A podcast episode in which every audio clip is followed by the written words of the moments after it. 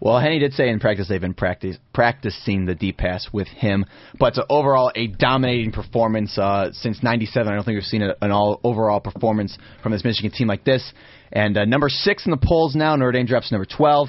And uh, with that, we are out of time. I am Tony Bolton. For everybody else in the uh, Student Activities Building basement, uh, saying good night and go blue. Let's get it started. Ha! Let's get it started in here. Let's get it started in here. Let's get it started. Let's get The only six seconds left, and then Chad Kolarik will be released. Six seconds of power play time remaining.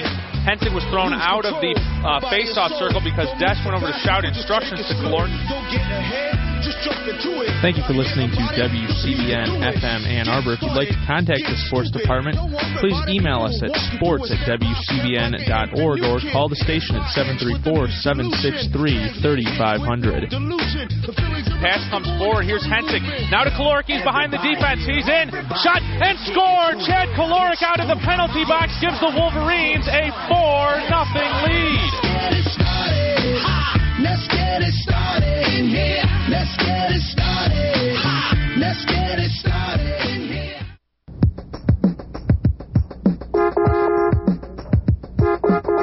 What station am I listening to? WCBN. WCBN. What station plays the least music and the most noise? WCBN. FM Ann Arbor.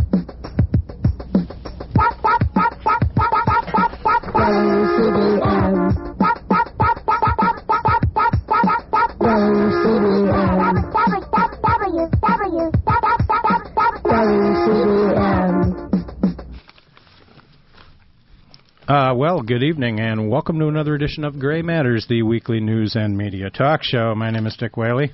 And I'm Jim Dwyer. And, uh, yeah, that was probably the biggest Michigan football win since 1997. They do have a good team this year, so uh, pay attention to them. They've got, uh, I'd say, about five guys on defense that are going to be in the NFL, and they've got talent in key positions, and they're hungry. So uh, keep an eye on them. Obviously, the Ohio State game will determine everything later in the season. Go blue. Anyway, couple of uh, quick announcements. I noticed that Amy Goodman is coming to Ann Arbor on Thursday. She's giving a uh, free lecture at the Michigan Theater at 5 o'clock and appearing at Borders shortly thereafter. I don't know whether it's 6.30 or 7, but check her out. She's uh, Her show is on WCBN for years, uh, and now it's uh, you can hear it at 11 p.m. on WDET, so-called the uh, War and Peace Report. Uh, occasionally has very interesting guests and uh, observations. She's doing a book tour. I won't go into her book, but it's basically about the uh, corruption and delusions of the Iraq War. So it's a timely subject, and uh, you can see her at the Michigan Theater on Thursday. Also, real quick, next week there is actually a movie at the Blind Pig. It's it's a uh, showing of the documentary "Why We Fight" uh, by uh, I th- believe his name is, his last name is Jarecki. I think it's Eugene. This has been promoted on uh, public uh, television. Uh, they sh- I've seen snippets of it twice. CBC ironically showed it a couple of weeks ago, and uh, it also appeared at the Ann Arbor Film Festival a couple of years ago. It's a pretty interesting documentary about the military-industrial complex. So uh, that's going to be at 9:30 p.m. and that's not announced uh, or part of the uh, full disclosure film series down there. So check that out. The So much- title, of course, is a play on the Frank Capra produced World War II era films, kind of propaganda films explaining the nature of the war, and, of course, multiple possible answers to that question why we fight. Yeah, and there are uh, some very interesting um, insiders from the Pentagon that talk about the complete lack of accountability that the Pentagon has uh, uh, with respect to our democracy. How the Pentagon actually technically violates the Constitution. They're never able to pass an audit uh, other than one department, and that's the Department of uh, Veteran Affairs. Um, and that, of course, is basically spending uh, that the uh, American government is obligated to pay for past wars, and well, uh, and in fact, experiences cuts on a regular basis. it experiences cuts, but it's also on a little bit of an automatic pilot. Like if you look at where it stood uh, before, say, the first Persian Gulf War, compared to where it stands now, it's it's remarkable. We're talking here uh, getting up there near a hundred billion dollars a year just in uh, defense uh, veterans benefits, and of course, as America engages in more and more of these wars, uh, these uh, costs just continue to increase and are part of the so-called uh, automatic, non-discretionary funding in the American budget. It's interesting, by the way, um, that one of the uh, stories in the new uh, Project Censored um, media uh, analysis uh, involves how the uh, Pentagon uh, is exempt from the Freedom of Information Act. That's story number eight, and maybe we'll talk a little bit about that in due course. Yeah, I've got a quick announcement here as well that I've been meaning to get to for weeks, and just one thing and another haven't. But the passing of the great Egyptian novelist Naguib Mahfouz, who died at age 94 a couple of weeks ago now. He received the uh, Nobel Prize for Literature in 1988 and uh, the first Arab writer to have done so. Uh, I really strongly recommend his work, particularly his uh, Cairo trilogy, uh, which focuses on the experiences of a family living uh, in Cairo at around the time of uh, the early parts of the 20th century through World War One, the British presence there, and so forth. Uh, he's been compared uh, by many scholars and uh, enthusiasts to uh, Dostoevsky and to Dickens as well for his, you know, very memorable characters, his detailed descriptions, and his interest in uh, regular people and the, you know, suffering and ordeals of daily life. So he did survive a an assassination attempt. Um, Yeah, the, the Muslim 90s. Brotherhood, I think. Right, there was a linked to that. stabbing. Um, but uh, he wrote a number of books. The Journey of Ibn. Oh, I can't. I'll have to come uh, the title. Ibn uh, Fatir, I think, is uh, particularly good. It's a short book, very quick read, and it's a series of travels that a a man undergoes, and the completely different perspectives on the world that each culture he voyages to, um, kind of expanding his perception of possible ways of looking at the world. It's a wonderful book, and uh, he's a great writer who deserves to be more widely read here in the West. Yeah, unfortunately, I haven't read uh, any of his works. I am familiar with one sort of interesting aspect of his uh, development as a writer. Apparently, spent most of his career sort of as a bureaucrat. Uh, worked in the government, and then after, you know, probably looking at uh, insurance claims or something really mundane. But then apparently went out uh, to the cafes and bars, so to speak, and got the every man's perspective uh, on life, and apparently this is one of his uh, particularly uh, sort of lucid perspectives on life itself from that everyman perspective Yeah. that he garnered over the years of just plain observing ordinary people. Um, and it's interesting how there are over the many many years of uh, great literature, some uh, of the great writers have actually worked in these very mundane jobs. Indeed. I think Melville was uh, one of those uh, casualties, Yeah, Kafka as well. among others.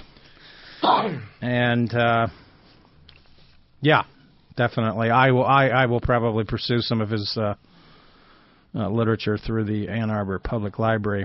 What a great resource that is. Indeed. Well, uh, Bush uh, sort of emerged uh, at the beginning of the week. Uh, I don't know. Um, He said some bizarre yeah, things he last had a week. he had a weird week. In fact, I think he went uh, from uh, trying to exploit the 9/11 uh, commemoration uh, situation to the end of the week being exposed as lonely boy.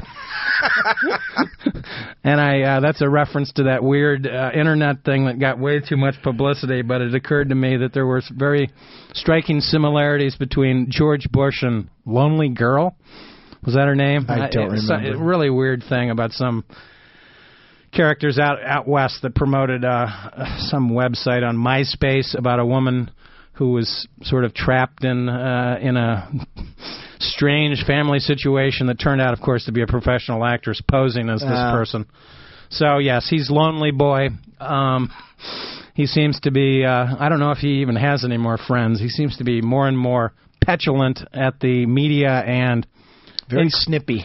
yeah, he's he's it seems his temper uh, seems to be uh, exposing itself. Um, Speaking of exposing itself, my favorite utterance that emerged from him was unbelievable. I'm sure people within his own, you know, administration went, "Whoa, no, dude, don't say that."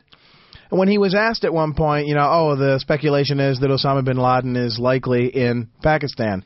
Will we pursue him there? And his response was something to the effect of, well, we can't just go into Pakistan with, uh, you know, 10,000, 15,000 armed forces. Uh, that's a sovereign nation. We have to be invited in. Mm-hmm. And I thought, okay, well, Dick Cheney just choked on a pretzel somewhere if he's listening to this, because of course we certainly weren't invited in to Iraq or Afghanistan or any number of other places around the world in the past dozen odd years.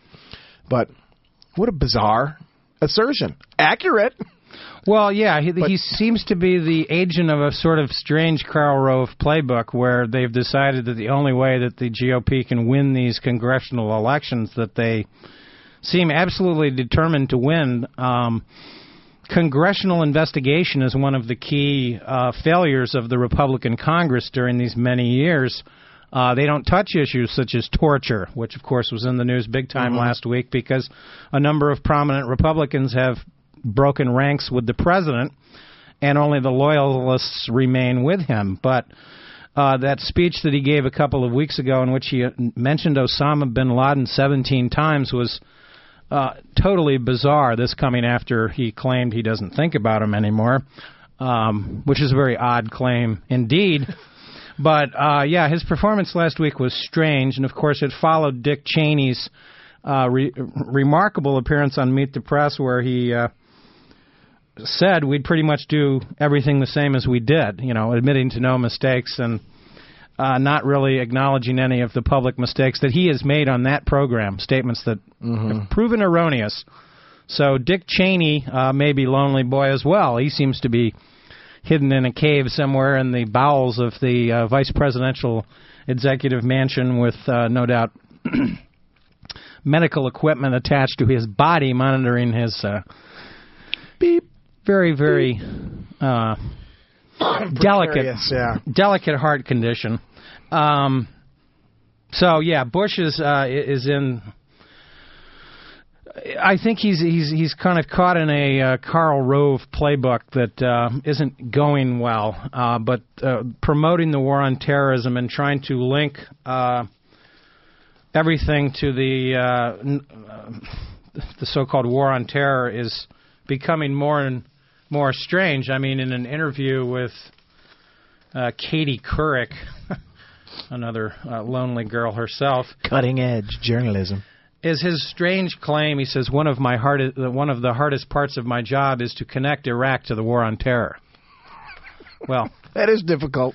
it is difficult when nobody believes that it's connected, and that Iraq, the invasion of Iraq, in fact, was a a decision made by him or for him by the so-called Project for the American Century, and of course Dick Cheney is involved with that. So um, we better keep an eye on Lonely Boy. He uh, may implode any time now. Well, uh, have to give a quick brain damage award to Pope Ratzinger. Yeah. Also known as Benedict the Fourteenth. Um, now, uh, Don't you know- call me Benedict Arnold. right. Uh, you know, supposedly these comments that he made uh, Mm-hmm. defaming Muhammad and Islam were taken out of context, and he's quoting some 15th century, 14th century um, Eastern writer. Um, still, it's a bizarre quote for him to insert into his, you know, educational presentation there uh, to his uh, admirers in Germany.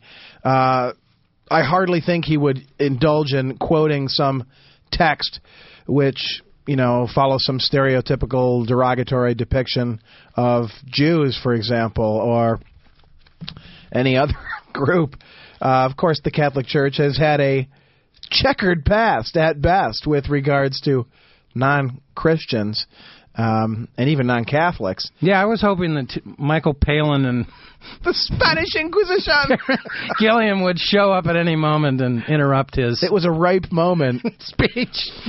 I think only that could have saved the day for him. I think so. he's apologized, but you know, why say that? Why read that quote if there's the possibility that it's going to be uh, misunderstood, as clearly it was? Yeah, and to sort of omit the history of Christianity in the area of strange crusades. Oppression and uh, racism. So I guess we have to uh, acknowledge him for demonstrating just how useless a pope is in today's modern world. Well, and yeah, there un- unfortunately has been some violence already associated with his Mhm. comments. Um, but yeah, he deserves a brain damage award for being tin-eared to uh, modern reality. But then, of course, his entire agenda is uh, strange to say the least. He seems to be mired in the 14th century uh, thinking on just about every issue of our day. Um, the Pope, uh, I, this Pope, I don't know. He he doesn't seem to be quite as forceful as uh, Pope John Paul in denouncing um, America's war policies, uh, which is interesting in and of itself. Indeed. Yeah, John Paul too had his you know blind spots and and faults, but he was consistently uh, outspoken against uh, aggressive politics and war. Maybe instead of focusing on um, religious comments, he can join in the d- war on spinach. uh, that's a new, uh, interesting, funny joke that I heard Brian Unger on the Unger Report today say that America has decided to uh, abandon the war on terror and is now engaged in a war on spinach. E. coli, uh, very strange because you know it's interesting that there's supposedly a massive surplus of beef, uh, with with probable massive slaughters of beef due to uh, poor grain production uh, this year due to the drought uh, in the uh, upper Midwest. So it's interesting. Uh, my thinking here, of course, is that spinach is uh, one of those rare vegetables uh, that provides iron. Um, and there are not a lot of vegetables that provide iron. Though Swiss chard is a good uh, uh, alternative. Easy to grow too. Easy to grow. That's a good alternative. You can get very good Swiss chard, by the way, uh, Swiss chard at uh, local farmers markets here as well as the co-op, grown organically. And there seems to be a great deal of confusion, by the way, about that term organic.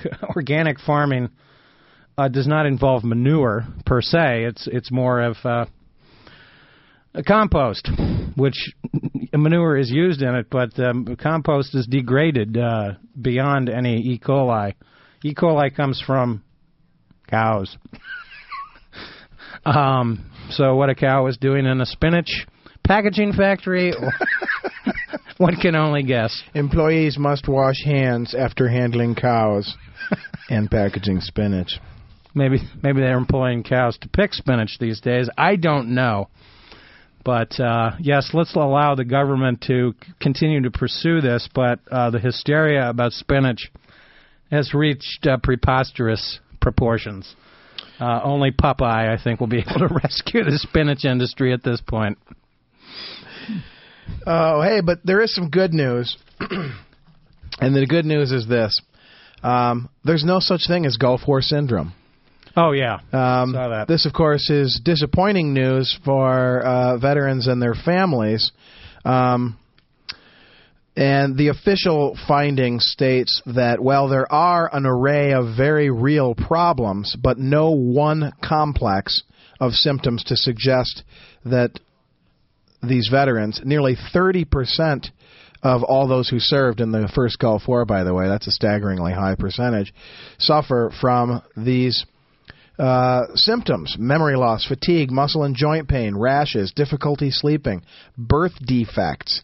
Um, the word strangely missing from the entire article, although not perhaps from the report, is depleted uranium. Yeah. The uh, extent to which the Pentagon has used this as a casing for shells, as you know, to make them armor piercing, and the fact that once fired, these things are discharged, fall into the ground. There's obviously some sort of, you know, combustible uh, element there that uh, is perhaps linkable to these veterans and their health difficulties. But it's official. There's no such thing as Gulf War syndrome.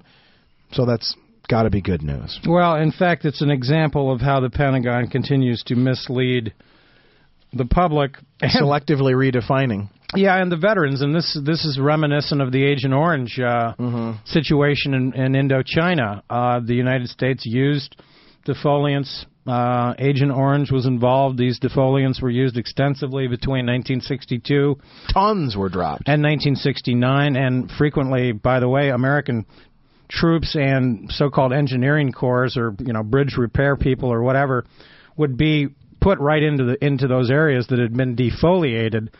The uh, Pentagon is notorious for covering things up like this. They, of course, don't want to acknowledge uh, the fact that these weapons were used either in Indochina or in uh, Iraq. Uh, it's pretty well known that depleted uranium hit some sort of am- ammo dump um, down in, I think it was Kazamaya or something, and it was there was a massive explosion in which presumably a lot of this um, depleted uranium ended up uh, in the air. You know, so who was exposed and exactly how they were exposed has always been part of the uh, wiggle room that the Pentagon has used to get out of denying that Gulf War syndrome is such a thing. But the numbers are staggering, and it is typical of our unwillingness to face reality. That story, by the way, that Gulf War syndrome has made uh, previous projects censored top 10 stories over the years. And uh, just real quickly, I wanted to focus on a couple of these. The, last week's Metro Time, by, uh, Metro Times, by the way, has uh, um, this article, um, and we've certainly talked about some of this stuff. Those are usually published in uh, a book form. Yeah, Sometime probably within the next few uh, weeks. Sonoma State uh, University out in California, and I'm reading here that um, you can get a the top 25 stories on sfbg.com. Uh, I'm quoting the Metro Times article on this. But it's interesting that at number two uh, appears the article about Halliburton selling key nuclear component, nuclear reactor components to private Iranian oil companies as recently as 2005.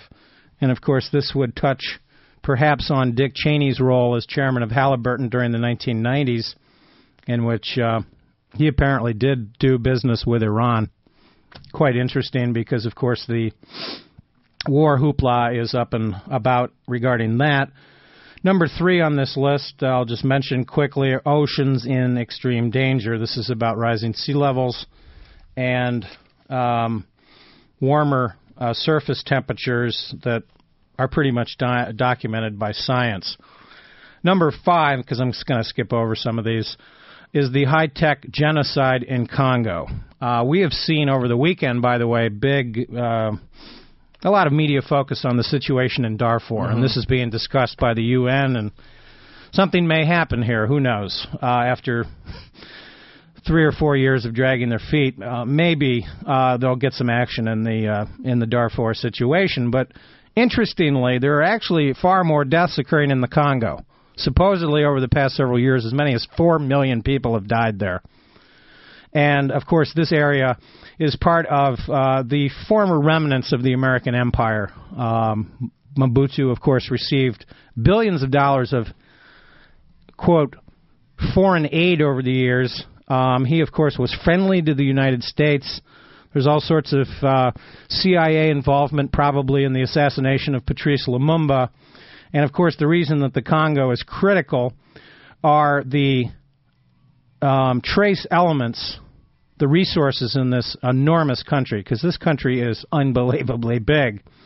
It's got key um, ingredients for nuclear weapons, uh, where the United States, pr- I read at one point, it actu- actually obtained 90% of its uranium over the years uh, uh, when it was a Cold War, when the Belgians were in control of the Congo. The uranium was uh, mined in uh, the Congo and uh, used by American nuclear, um, the, well, the Pentagon. Uh, but there are also other key um, metals in Congo like coltan, niobium, in the high tech indus- uh, in the high tech industry, and uh, of course copper over the years, tin, diamonds, cobalt, which uh, of course America's most powerful nuclear weapon is actually a cobalt bomb. Radioactive cobalt is uh, one of those mysterious things, but uh, this is is definitely an under-reported story. Apparently, you may want to check out the March edition of Z Magazine, the March uh, 2006. And then, real quick, uh, I mentioned the Pentagon being exempt from the Freedom of Information Act. And then, of course, number seven on this list has been in the news lately. U.S. operatives tortured detainees to death in, Af- to death in, Af- in Afghanistan and Iraq. And, and by the way, in the most recent edition of the Columbia Journalism Review, there's a very good sort of cover story called The Failures of Imagination American Journalists and the Coverage of American Torture that shows a timeline and a, a pretty detailed account. You know, the article's about 12, 13 pages long, showing how the uh, media and the coverage related to the events regarding torture have unfolded over the years. And of course, it makes for remarkable reading.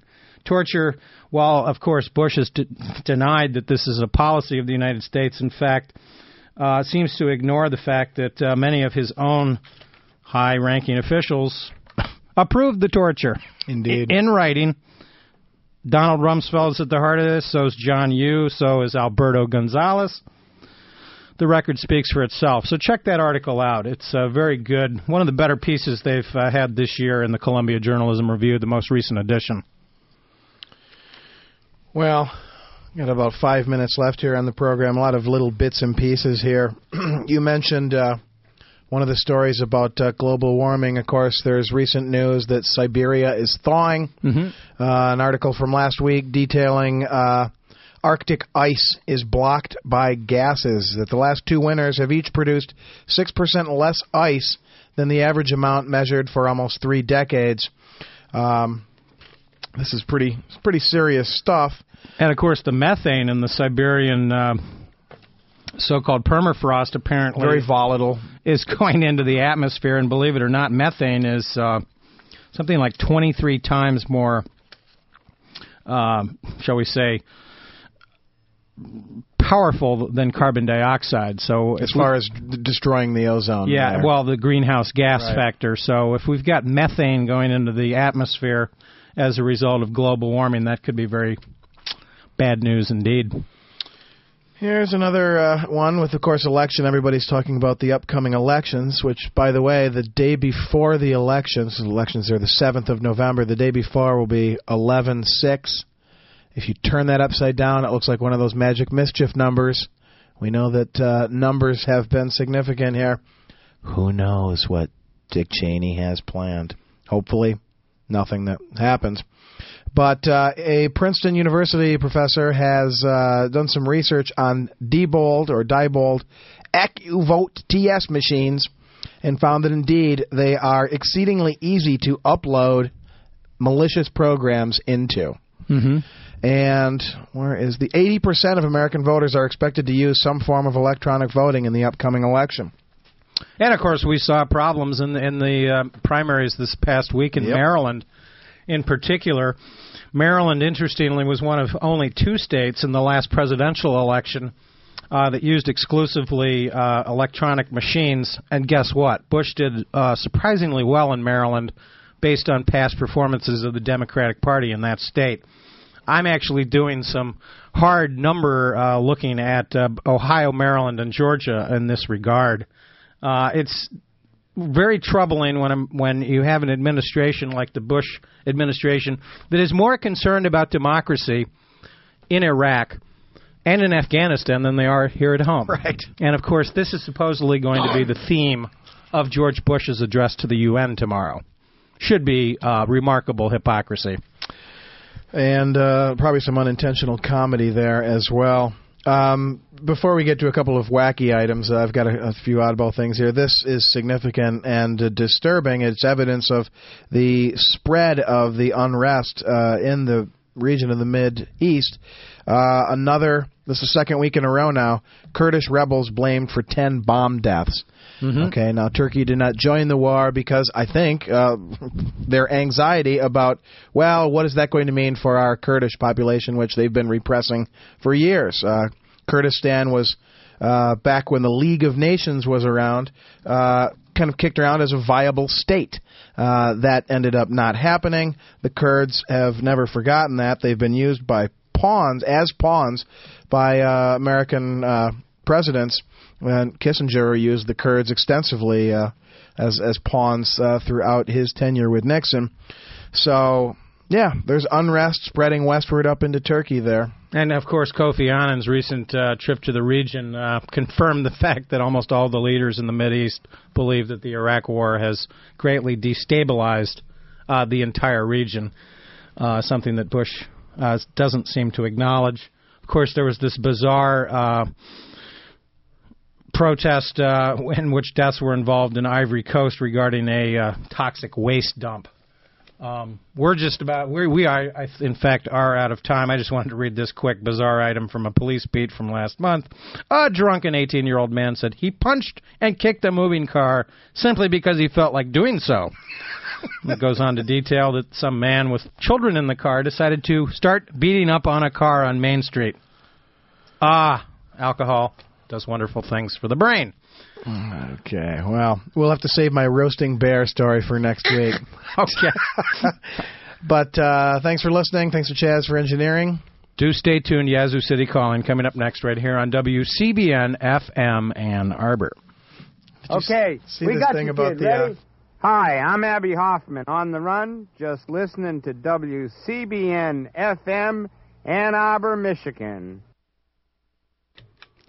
Hello, you were listening to WCBN FM Ann Arbor, Michigan, and this is the Yazoo City Calling Show. Uh, we're going to start it off today with Blind Boy Fuller, and then uh, we hear some uh, Blind Willie McTell, some Yank Rachell, and then uh, Big Bill Broonzy, and then we're going to kind of get into uh, sort of a focus on the area of St. Louis, whether it be uh, blues performers from there who recorded there or often um, lived there or sort of fell into some styles um, that are associated with that area. And so if you have any